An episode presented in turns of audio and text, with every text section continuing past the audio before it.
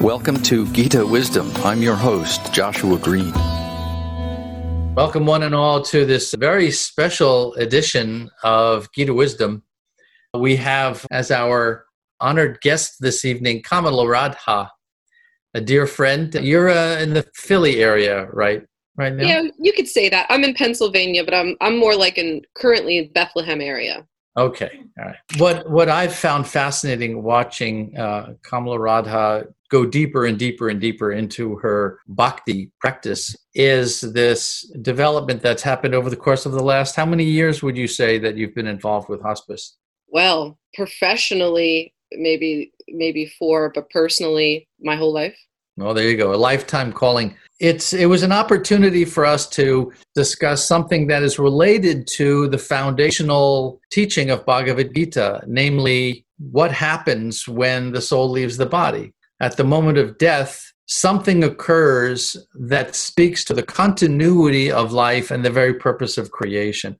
This is no small matter. This is at the very core of all spiritual practices. There are even some uh, verses in Shastra, this revealed texts, that suggest the moment of death is the testing ground for how well we've done our yoga practice throughout our life. So, by way of a brief introduction, Kamala Radha is uh, technically you are called a doula. Am I pronouncing that right? D O U L A doula? You are correct. Okay, so you've got to tell us what a doula is. It's, yeah, it's what what it what does yeah. that mean? What is a doula? So the word itself comes from Greek and it actually means servant. Most people I think are familiar with a, a birth doula, and right. that is like a non-medical birth assistant. So I'm similar, but I work on the opposite end of the spectrum. I work at the end of your life. I help you plan out what you want to do with the rest of your time and how that will look like. And I help your family and friends cope with the loss of you. Well, that's going to be an important part of our discussion this evening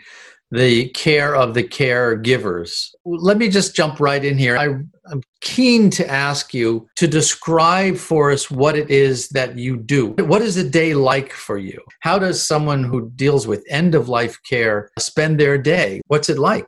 Yeah, I mean, every day I don't know what will happen or or who will contact me. But on an average i wake up to a lot of texts. Well we could take like a day like yesterday monday into consideration. And besides my regular clients and people i'm helping i picked up two more cases over the weekend which are helping people process a loss that just recently happened. You know, with the devotee community, I help a lot in grief support, but I have assisted devotees' last wishes and other sacraments, if you will you know, helping people with the last samskara. But this is faith based, and we talk a lot about our beliefs and scripture. But as an end of life doula, I come with a very open and welcoming interfaith scope. And that's kind of truly so I can serve everyone. Let's dig into that a little bit deeper. How does your approach to the care that you offer people at that stage of their life differ from, let's say, other professionals who haven't had bhakti training? If you and another doula were caring for the same person, what would differentiate the way you approach your work from what the other person would do? Or would there be any difference? Always being thankful to the people who allow me into such a sacred part of their life. And as we know in the Bhagavad Gita, death is certain for the one who has been born. And I just try to make it as beautiful as I can. And I just try to help people be okay with it. But uh, how does it differ? I, I don't know if it does. You know, people that work in spiritual care, most spiritual interventions are coming from an interfaith basis with a mood of servitude for the sick and dying. Like when you when you think of a hospital chaplain, which, which I am not,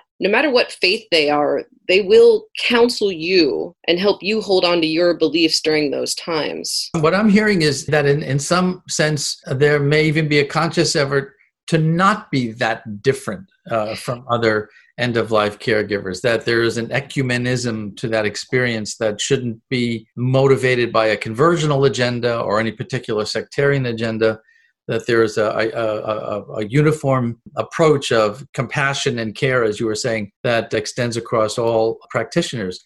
I have to take myself out of the equation to help you leave the way you want to leave. So no matter what your view is on on on your in your belief system, I'm not there to preach to you. You mm-hmm. know, I'm just there to help you leave in in your body the way you want to. What what are some of the causes of the discomfort for someone approaching death? I mean, I'm sure that there's the the fear of the unknown, but what else have you experienced or witnessed in your in your trade?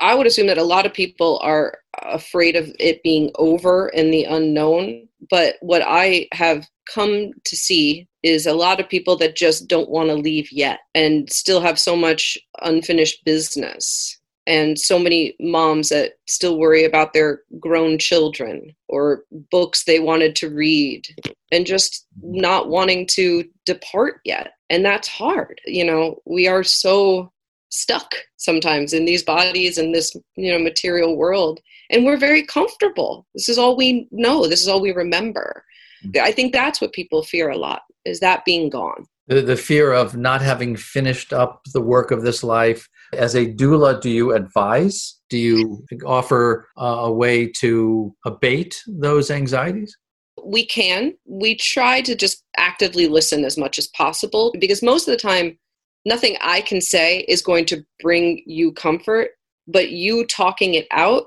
you may come to the solution yourself. Mm-hmm. So I use me as a sounding board and I would probably just do some reflective listening too. So if I'm hearing you correctly, you would like to see your brother one more time. Right. Yeah, uh, that's fascinating. I've I've spoken with people who serve on suicide hotlines. And they tell me very much the same thing that sometimes the best thing they can do for someone is just to acknowledge them, to repeat back to them what they've said, to make sure have I understood you properly? What I heard you say was that mirroring process so that someone at least knows that somebody cares. That I've been around enough people who are dying to know that perhaps the, the greatest anxiety is thinking, I'm going to leave and who's going to care?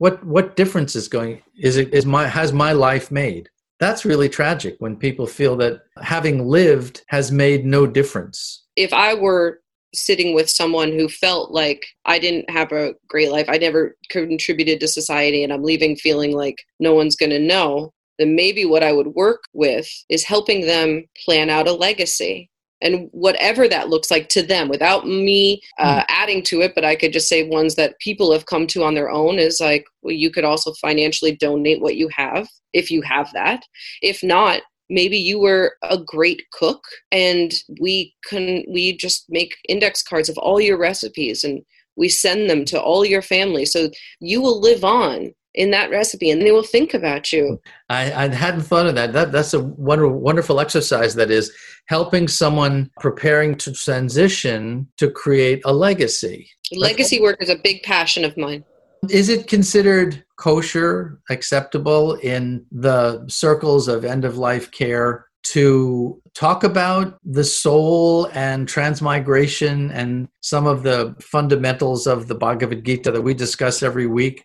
Or is that considered imposing something on somebody?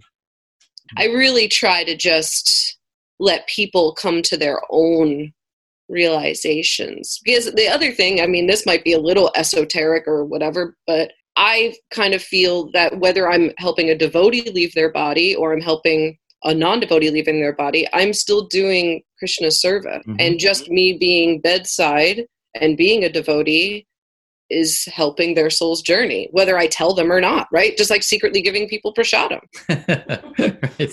sneak a little cookie in there without them knowing it. Um, we have a question here in the chat box from julie. Kamala Radha how did you get involved with this work? I'm curious to know that too. What motivated you to want to become a doula I will have to say that, yeah, it, it's kooky work. You got to be a little left of center to get into death work. You really do. But um, I, I really thank you for this question because it's a, it's a really important one and I love talking about it. So I have kind of always been intimate with death. You know, I've always had it around me. And so it doesn't affect me like it affects other people. And because of that, I kind of always felt drawn to it because I felt that it it doesn't scare me or upset me like it does some people, then I should work with it. But specifically, eight years ago, I had a child and she was uh, disabled. She was special needs, and she was given a very short window of life, and she became my work. My whatever I did, I did for her. I left my job. I lived in a hospital with her. I, you know, I sat in in rounds with doctors, and they would always be like, "Are you a doctor? Are you a resident?" And I'm like, "No, I'm her mother." you know, and that that became my job. And when she left this planet, it was me and my ex-husband that were there with her alone, and it was very beautiful and very peaceful.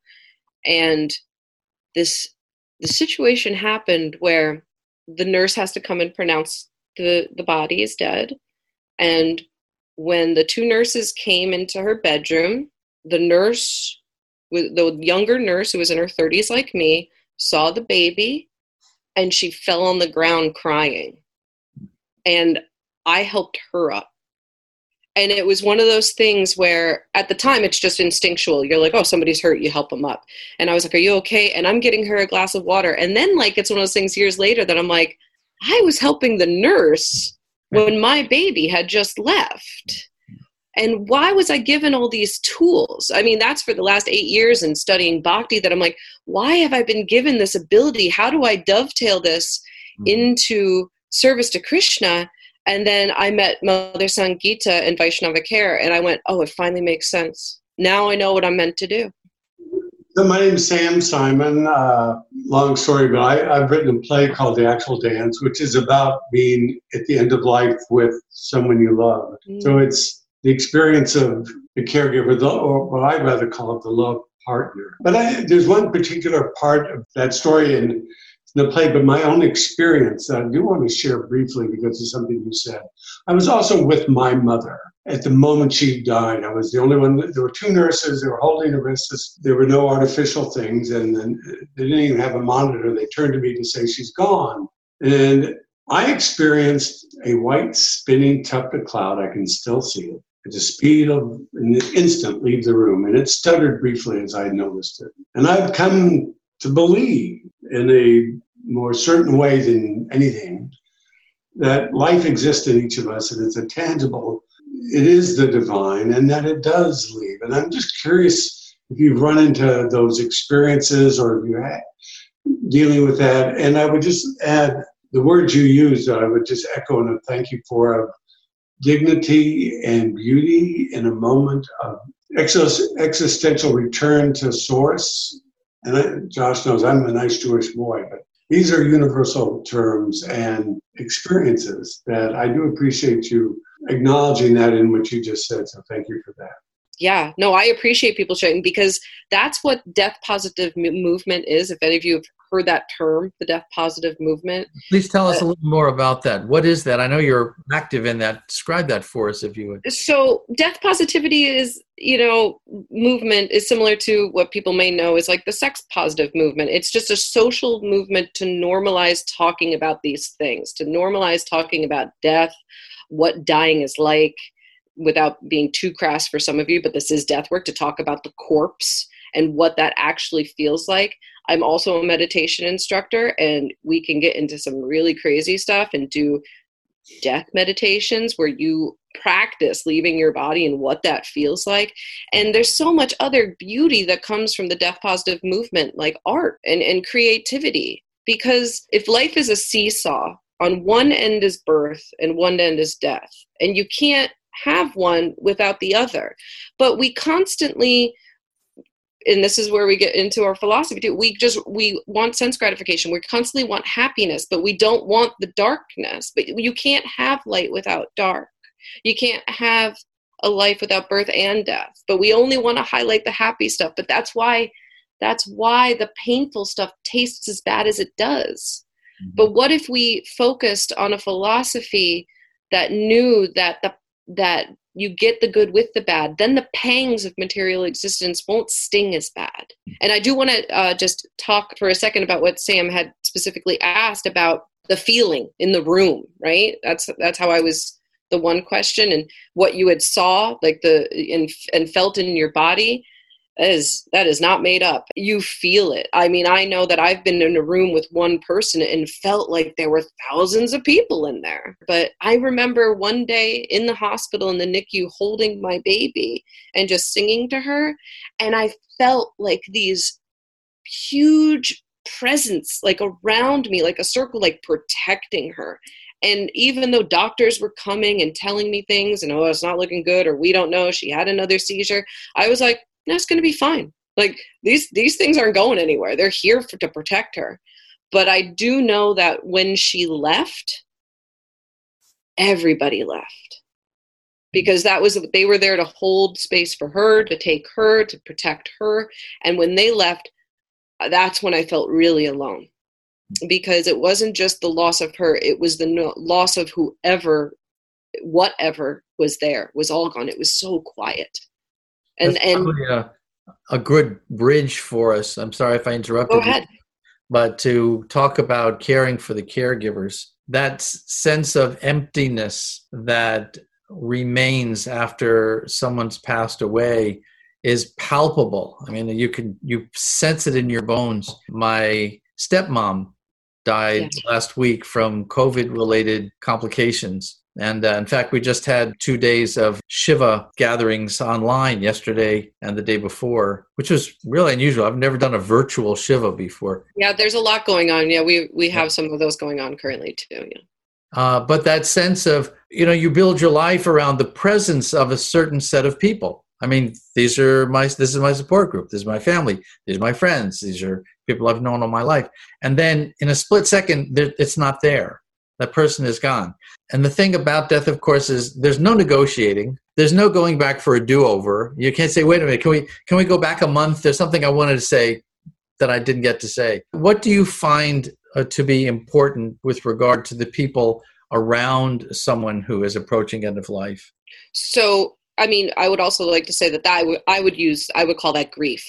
Even if the person is still here, you can be grieving because you know they're going to go, right? And you don't want them to. And grief is hard and it's and it can get complicated. And feelings can get misconstrued. What comes across as as anger you know when you think of like when people talk about the stages of death right by uh, kubler-ross you know there's this anger thing. But is it really anger or is it that you're really sad? You're really sad because you're losing somebody that's really important to you. So if somebody says like i'm angry you could say, Yes, I can, I see the sadness in your eyes. And then immediately they go, Oh, maybe, maybe I'm just sad. And really, that's when it comes to just validating what they're feeling. There's this thing where with grief, where people want it to go away. Like they'll come to me or a counselor and they say, like, I lost somebody three months ago, six months ago, five years ago, 20 years ago, and I have this grief and I just want it to go away. And that's when you have to have the conversation where you tell them it doesn't go away. You just learned to sit with it differently. And this is when Eastern philosophies really come into play because this is being equipoised, this is mindfulness. Because as these things come to you, like almost like PTSD, I see a sock, it reminds me of my daughter. Instead of me going, oh my God, I can't think about it, I go, okay, here, here comes the feeling. I'm going to let it resonate in me. I'm going to honor it and know that this is temporary and it will pass. No, it won't last like this forever. It can't rain forever. And so, in that way, a cloud can pass over you. But sometimes it's a monsoon and it feels like it's never going to stop raining, but it will. It just takes time and you have to be patient. You just have to be patient. So acknowledging the emotions, not denying them. Acknowledging and validating. Wonderful. Other questions? Uh, yes, go ahead, Sandra.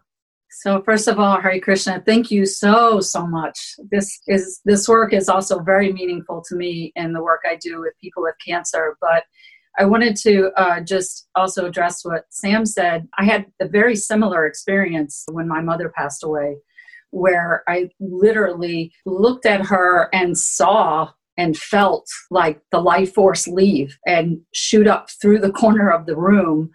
And it was like time stood still, and then it was just complete silence.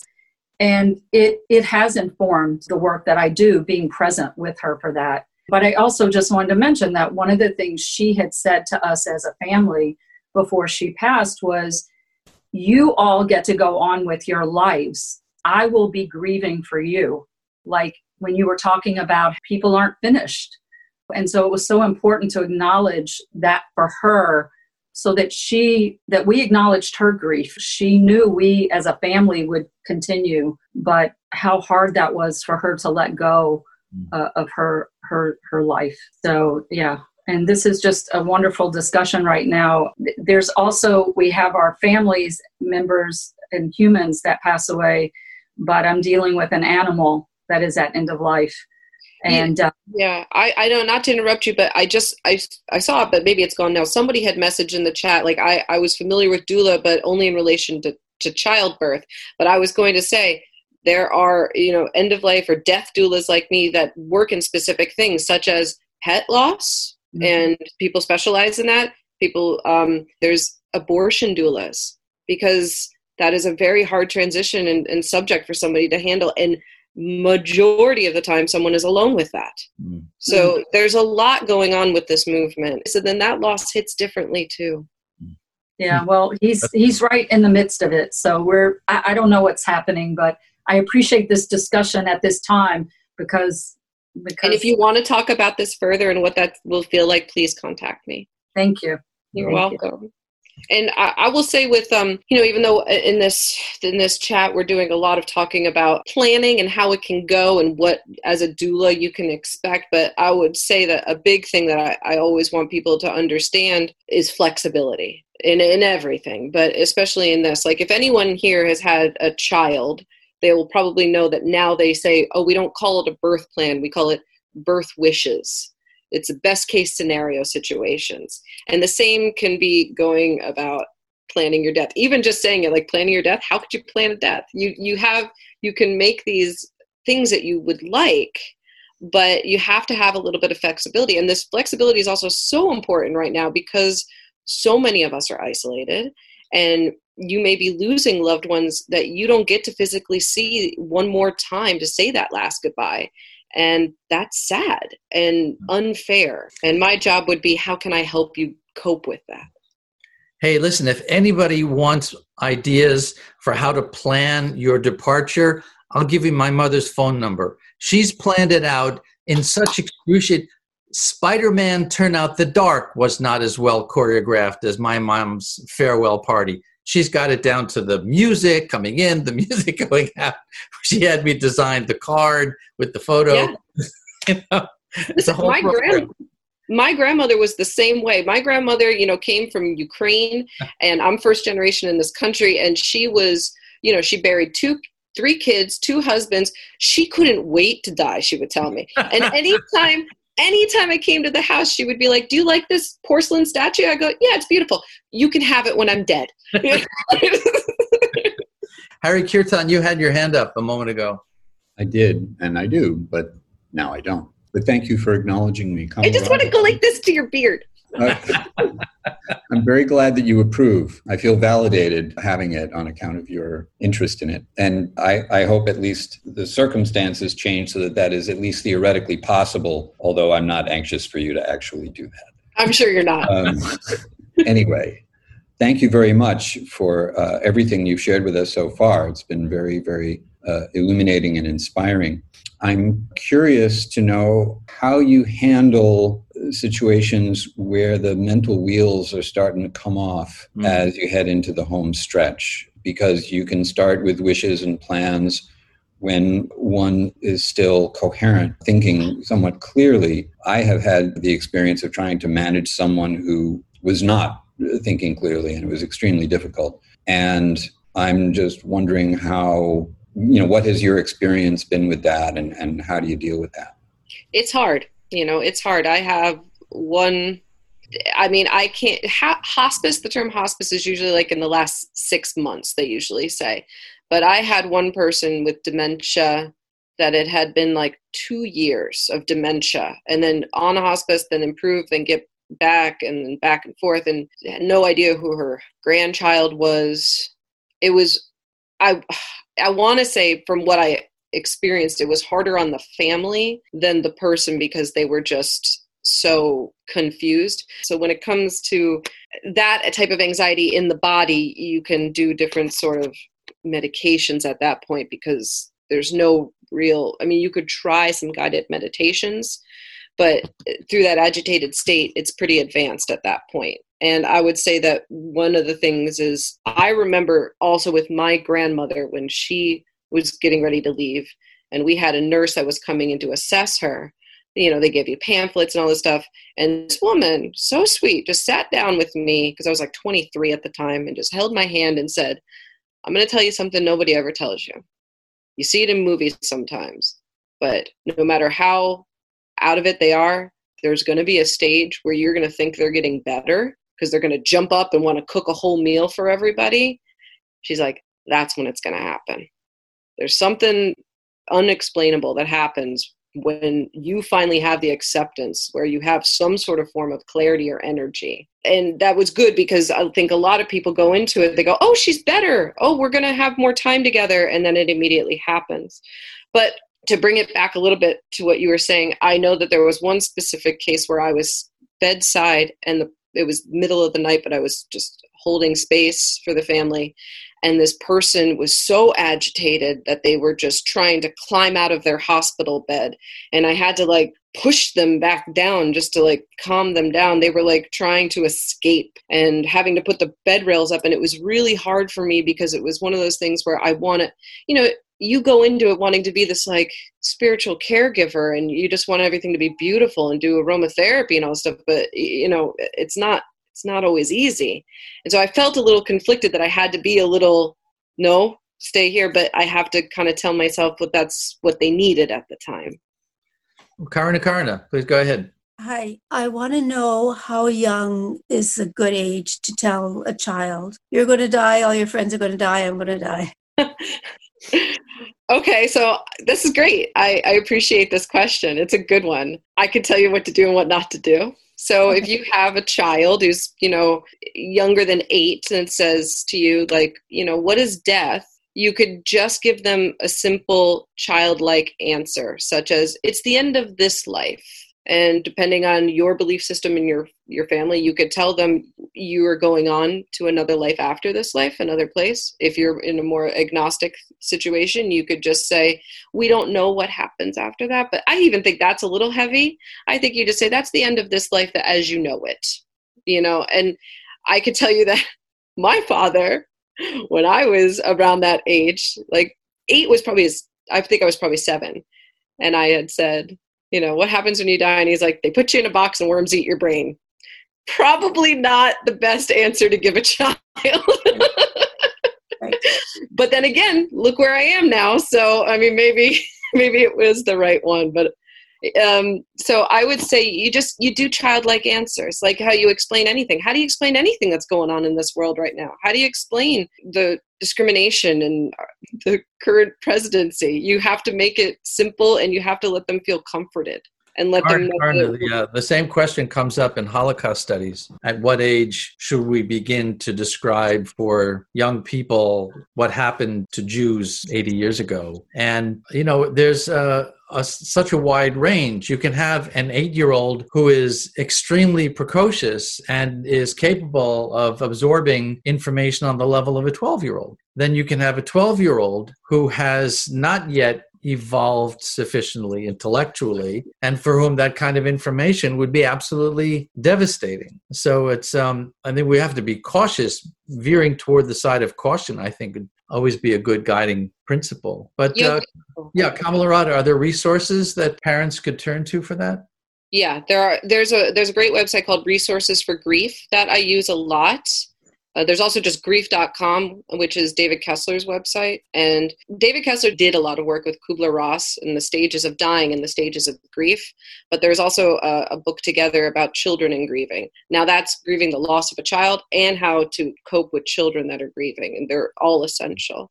I was also just thinking about, uh, Yogi, we were just saying about like, a, you know, different children at different ages and their maturity. But I also for me personally, I take into your own subtle bodies that go with that, such as like I'm an empath. I have high, I have sensitive personality. So even seeing those things as a teenager are traumatic to me. Right. You know, because I didn't at that young adolescent age, I don't have the armor that I do now at 40. Mm-hmm. Kamala Radha, I have to tell you, this is an absolutely memorable conversation. I'm really so grateful to you for taking the time to be with us here. We I feel like it flew by too. I saw we're, we have to end already. We have uh, uh, what do we have here? We've got another ten minutes. That's it. And and I want to just say that you know just before when we're both talking about our, our my my grandmother, your mother, you know, and we're like laughing and about their plans and everything that's what i really want to want everyone to focus on i was like see death's not scary. Death's not like this big cloaked figure that we make it. It can be beautiful and happy. My mother bless her heart expects now that whenever i'm going to come to see her i'm going to bring a new joke. It's, it's always a joke about death. So i mean i'm going through the archive you know because those jokes are kind of buried back 20 25 years in the filing cabinet. Yeah. no have to dig up all these old jokes about you know the two guys they love baseball they decide goes going to get word back is there baseball in heaven? So one guy goes the phone rings the other guy says oh is that really your salami was there baseball in heaven? I got yeah. good news and bad news you know? Good yeah. news yeah there's baseball in heaven. Bad news is you're pitching tuesday. You know, that's, that's there's somebody named mary that says they have a question. I don't know if she can unmute herself. How do you deal with the situation where the person who is planning their own death, their wishes conflict with what would work for their children? Work, work for what? For their children. For their children. So let me be very specific. It was my desire to be cremated and to have my ashes taken to a place where I grew up. When I told that to my daughter, she took it extremely hard and the reason was because for her cremation brings to mind the um, Nazi crematorium. So when she hears about cremating a body, this is what it means for her. And it was really, really hard for her to imagine that. And so now I have this dilemma. What's more important? What I want, you know, my final wish or what she's going to be dealing with at that time? Great. Thank you. This is a great question, Mary. And this is a lot of what I deal with. So if I were your doula, right, and we are planning your final wishes, and you explain that to me, just like you have, my job would be to to talk to you about how important the cremation part is to you. Let's let's talk it out and then you'll see no this is really what i want. When i picture this this is really what i want. Or if if it oh, maybe it's not that important to me. And then if it is very important to you and this is what you want done and this is your life then it will take me and you finding a way to explain that to your family you know and and then understanding why your daughter finds it so upsetting you know like you just said like it, it, brings up these images but it could also just be like the finality of it of you actually being gone not a grave that she can visit. And that might be what she's really hurting from. It's it it could be deeper. It could be deeper. And maybe then we'd have to talk about not even just your belief system. We could because it depends on maybe your daughter's belief system. We could just talk about how cremation is ancient not just in India. I mean, in Argentina, you know, you know, cemeteries are a fairly new thing. This is just what humans did because of what we of how we discard and get rid of, you know, the body. And we would probably break it down in something like that. That's how I would handle that. We'd plan out the conversation and we'd find out what really matters to you. I mean, it is it is your body. Wonderful question. It's interesting that you pointed out the fact that there might not be a place, a grave to visit, which is exactly what I don't want there to be. So, in depending on, yeah, I, I get that too. So, depending on what your last wishes are, if that's something that's upsetting to her, that she just kind of still wants you, then maybe she could have a portion of you, like a portion of your. It's true. She could have a portion of your ashes, whether she wants an urn so she could talk to you, whether she has it made into some beautiful jewelry, which they can do now because carbon is carbon you know your ashes the majority can go wherever you want but maybe if she could have something tangible it, it will it will help her cope very very helpful idea. thank you very much and thank You're welcome. you for this this conversation. It's been You're welcome. Uh, Yadunath, you and Akanta Bhakta have um, the final question, I think. Hare, Krishna Kamala Radha. Hi, Bob. So wonderful to see you. Thanks for sharing everything that you have. It's been wonderful. Um, I was just wondering if you might share any experience that you've had that stands out to you as particularly moving or mystical or something that stands out in some way. I'm sure you've seen, experienced so much. Any, yeah, one specific one? Oh, geez. Yeah. I I, mean- also don't, I also don't want to put you on the spot, so you know. I don't get uncomfortable. Like I'm an open book. I talk about this stuff. It's more the time I have to check in with other people because I could just be talking about death and they're all freaked out. So, but I figure at this point you've all you've all dug your heels in and you're okay with it.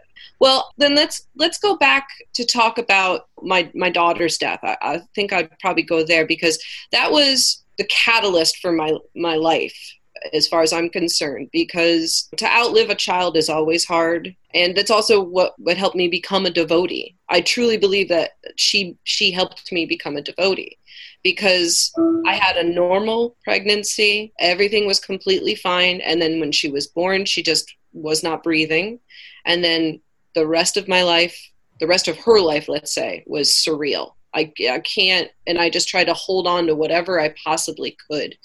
And I felt so much energy and mysticism, and I just didn't, and I didn't really have any sort of faith or uh, spirituality practice, but I just whatever anyone brought to me, you know, a woman I worked with would bring me a blessed cross, someone would bring me a rosary, somebody would bring me an evil eye, like the whole thing was like a shaman, you know, like room, like it was just whatever talisman you could bring me, I was accepting, mm-hmm. and I loved that, and then when she the day that she left we chose me and my ex-husband that we wanted to be alone with her. We knew that this was finally going to be the day. And it took all day. It took all day. And very similar to what i was talking about before just this feeling there's so much energy. There's so many things in the room. And even though i'm just holding her and we would just take turns in a rocking chair holding her and i would sing to her. And then my ex-husband would he at the time he was reading tom sawyer and he would read excerpts from that. And it was just this beautiful quiet space. You know we didn't want it to be in a hospital with the pulse ox and the beeping. We just wanted it to be very beautiful and very peaceful. And um, it was so beautiful. I, I couldn't have had i couldn't have asked for something nicer for her. And but it, it, it gets hard when they leave and my grief was hard. And i did everything quote unquote right. I went to therapy. I went to counseling. I had a chaplain. I had a social worker. But it still doesn't get rid of it. You and the grief got complicated and it took me years to work it out. And what i've learned is besides the stages of death you have another stage the sixth stage that people talk about which is called finding meaning. And if you could find meaning in this loss if you could find purpose can if you could find servitude you can dovetail that into your life, then the pain it doesn't hurt as bad. It doesn't. Seems that you've done that spectacularly. Thanks. Um, but it's the only thing that works. It's the only thing that feels right anymore is just to serve serve people. I'm sure that I'm uh, expressing uh, a feeling that is shared by everybody on this call here this evening. That uh, Kamala Radha, you've given us an extraordinary hour of deep reflection, wisdom, insight, important things to think about, some practical suggestions of things that we can do. And I, from the bottom of my heart, I just thank you for being with us and, and giving us a chance to uh, to poke at you and your experiences as a doula from different sides. And uh, maybe uh, everyone on this call, you can uh, join me in thanking uh, Kamala Radha with a, a virtual standing applause. How's that? so I just want to uh, just real quick, if I could just say one thing. I know we're running out of time, but I just wanted to just briefly just talk about grief because because of death doula, people always kind of think that it's about that, but I do a lot of work after someone leaves. And grief is really my passion. And I really, really want people to know that they can contact me if they're needing help processing their grief and that i think grief is a very important thing because if you just even look at the definition in the dictionary it talks it says especially with death so you can grieve for a lot of things and right now collectively we are grieving we are grieving in isolation. We are grieving COVID 19. We are grieving because Black Lives Matter. And this needs to be processed and we need to deal with it and we need to hold space for people. How can people reach you? So I'm on everything on social media, everything. I'm Kamala Radha Devi Dasi. If you want me specifically for any sort of uh, doula work, doula is such a it is a strange word some people say end of life doula death doula i recently heard of a book uh, that's actually called the soul's midwife Hmm. So I've been thinking, I, I, think I like the idea of being a soul midwife. but um, you could also contact me through vaishnavacare.org. Terrific. Thank you, thank you, thank you. Um, one and all, what a pleasure to be spending time with you again. As always, these Tuesdays are the highlight of my week. And especially to have a guest like Kamala Radha, who um, makes it all so very deeply worthwhile. Have a wonderful time this coming week, one and all. Please join me if you would in the Vaishnav Pranam. Panchakalpa to